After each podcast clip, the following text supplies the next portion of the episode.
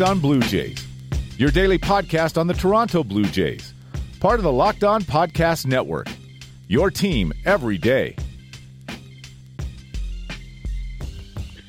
Hello, Blue Jays fans. Welcome to Locked On Blue Jays, your daily dose of Toronto Blue Jays talk directly into your brains. I'm your host, Ryan Andrews. I'm here for another day to talk about the Blue Jays, although there are some days where it's just really difficult to do so.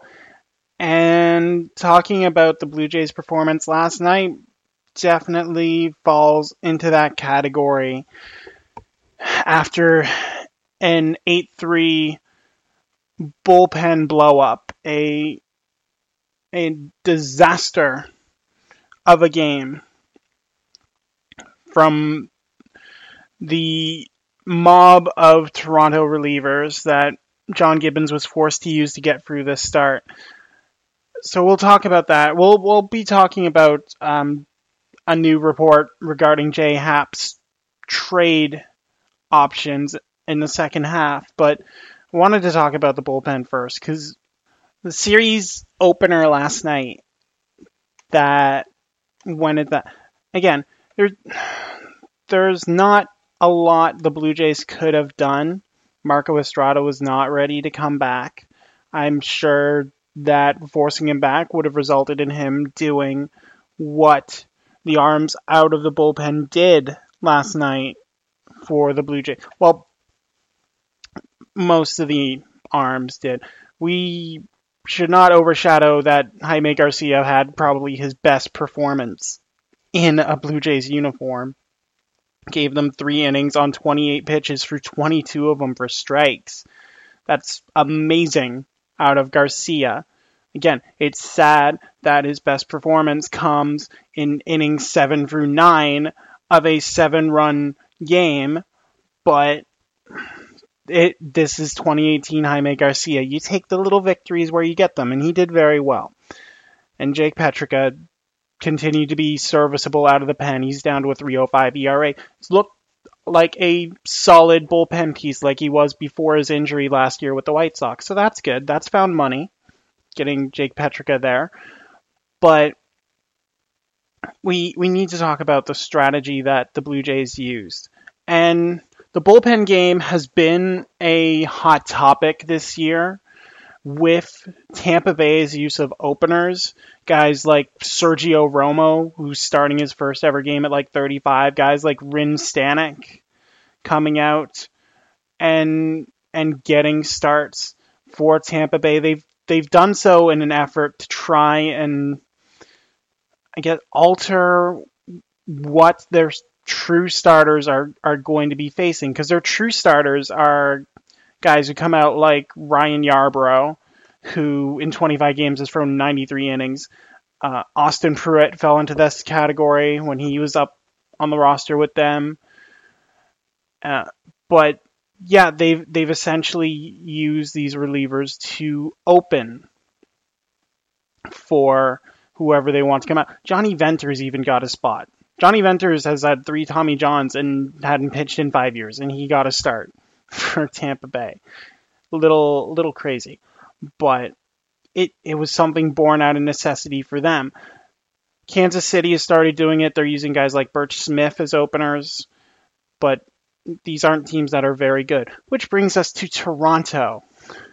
And if you are going to be a, a team that decides, hey, we're going to try this bullpen opener thing, we're going to see how it works, it's predicated by the the belief that you have someone capable of delivering multiple innings in behind them, like Yarbrough, like Pruitt, like uh, Wilmer Font, which we all remember what Wilmer Font did, uh, like Anthony Banda.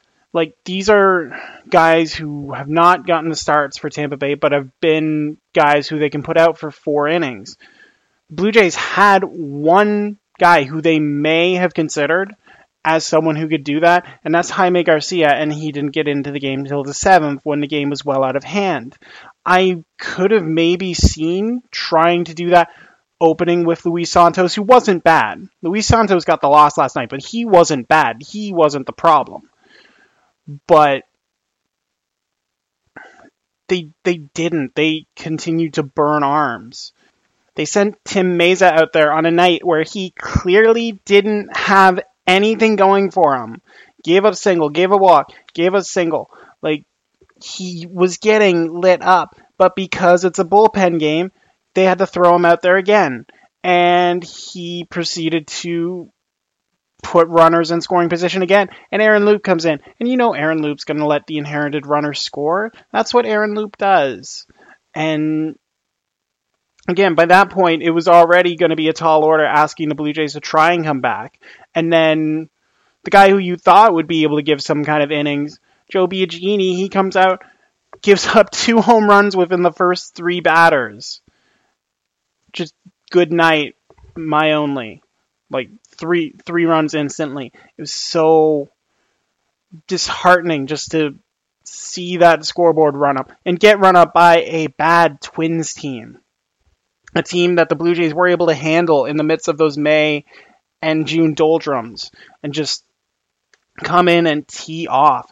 Again, the bullpen strategy works when you have a guy who you know will be able to give you length. Joe Biagini has been fully converted back to reliever at this point. You know he's not giving you length. The only guy you had who could have given you length was Jaime Garcia. And and by that point, after Tim Mayza gave up four runs and it was a 5-1 game, I don't know why Joe Biagini was brought out. I don't know why Jake Petricka was brought out. I know John Gibbons has absolutely zero faith in Jaime Garcia, but at that point, you have to start thinking about the rest of your arms and your bullpen and and getting them into positions where they can succeed in the future instead of just throwing them out there like sacrificial lambs. And and that's nothing to say that the Blue Jays wouldn't be in this point if the depths of their starting pitching hadn't been completely stretched to the limit this season. Because if you think about it, going going through the starters that the Blue Jays have used, number one starter Jay Happ, he's fine, he's still in there.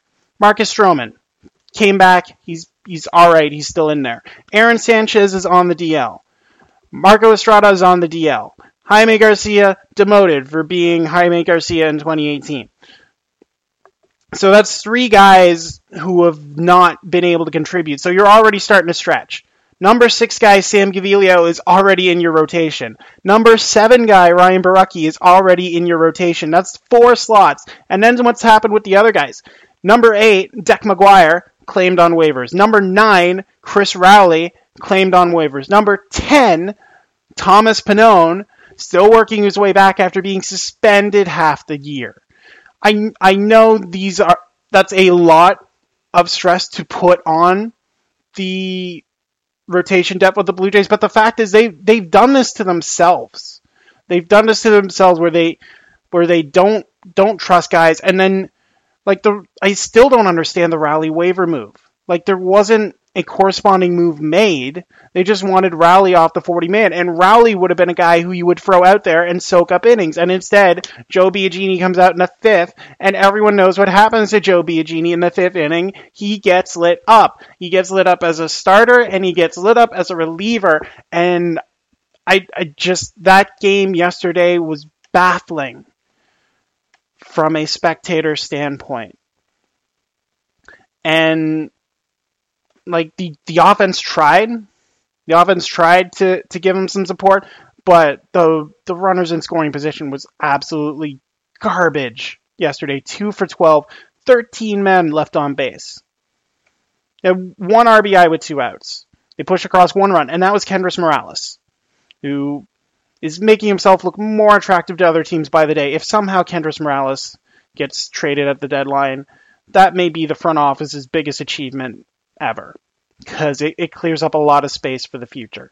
But the fact remains that the Blue Jays were not executing when they needed to. Randall Grichuk had a had a bad day at the plate, and I hate saying that because he's had a decent time. But after that first inning walk, he had like nothing going right for him. He got robbed by Max Kepler, which not a lot you can do when Kepler makes a catch like that. But still, just not not a good night for him. There was an entire section of the lineup that was just worthless. 2017 Luke Maile showed up to play instead of 2018 Luke Maile. And again, just nothing got done. Nothing got done to to generate runs. And it's it's the same story this season for the Blue Jays. They can't get any kind of consistency on offense, and when you have pitchers going out there and giving up multiple home runs, it's incredibly difficult to win games. So that is what it is. That was depressing to talk about. So let's talk about trading the number one starter heading into the season right after this.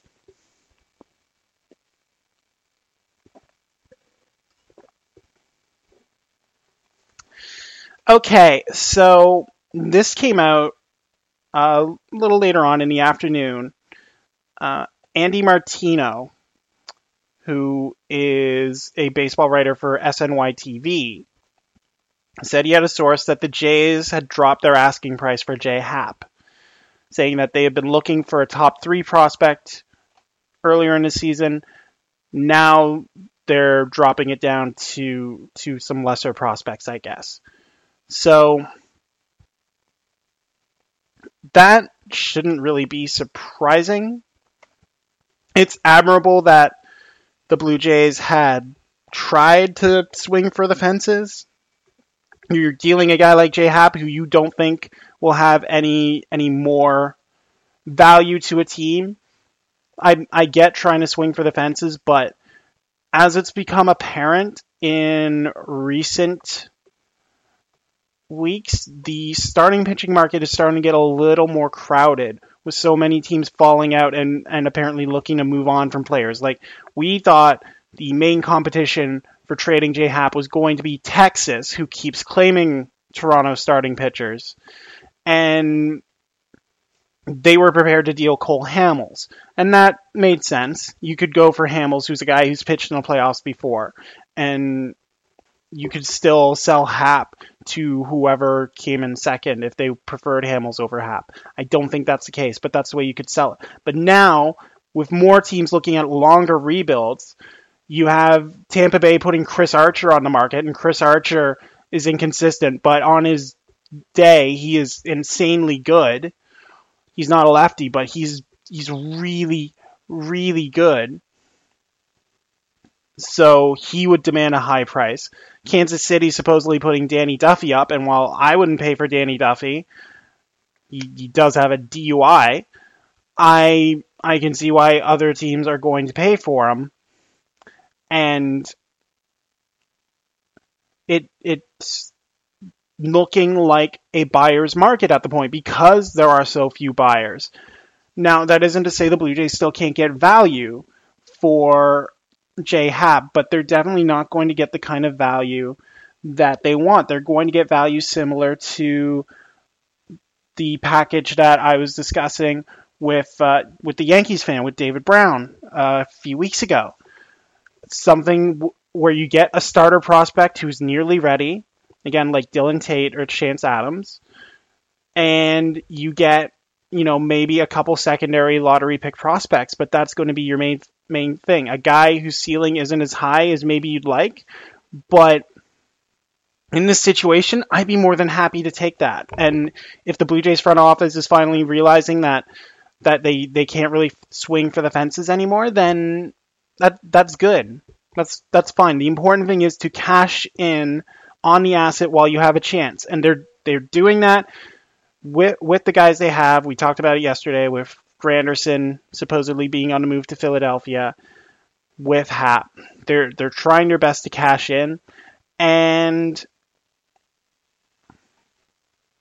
it at this point, with a week to go before the non-waiver trade deadline, that that's all you can do is do your best to get as much as you can. If you have to lower your price, that's that's what you have to do. So I'm glad that the front office is is moving forward with this new approach to try and get people just just in general. Like Justus Sheffield was always going to be a tough ask. Whenever I put Justus Sheffield on the table, Yankees fans weren't biting. When I put Clint Frazier on the table, Yankees fans still weren't biting. J Happ's performances lately haven't improved the price of that asking tag. And again, it, it's at the point this season where you're just looking for whatever you can get. That that's where we are, and that's that's probably what is going to be next year too. I I had some conversations last night with Irene, who is on Twitter at Orchid2424, where we were talking about just what what the Blue Jays would be looking forward to. We we actually got on some good things. I might discuss that in a later episode this week with someone else. We're gonna have uh, someone else coming on the podcast this week. Y'all will y'all will know who that will be. But yeah, we we're at the point where where fans are are looking forward and the front office is doing so as well. They're, it's actually nice to see they're dropping their price in order to make sure they can continue to look forward and can can continue to build those these assets for this kind of on the fly rebuild that they're doing. So I guess that's some optimism for tomorrow. I'm I'm not entirely convinced myself, but we have to take what we can get in this 2018 landscape that continues to continues to crawl on as the humid days of summer come in, but this podcast will not leave you during the humid days of summer. I will be here. And if you want to get involved, you want to let me know how I'm doing, you can follow me on Twitter at NeoAC18. That's NeoAC18. You can follow this podcast at Locked On Jays. And yeah, we will we will have more content for you this week. Again, should have a guest coming on tomorrow. You will know him. You will love him. Maybe I don't know. I don't know. I I didn't get any negative comments about this person the last time they were on, so I guess we will bring them back. So you can find that find out who that is tomorrow by making sure you have subscribed to this podcast on iTunes on Google Play, anywhere you get your podcast, just make sure you get that Locked On Jays content that you all richly deserve. So until then, for everyone here at the podcast, I am still Ryan Andrews. Thank you so much for listening, and y'all take care.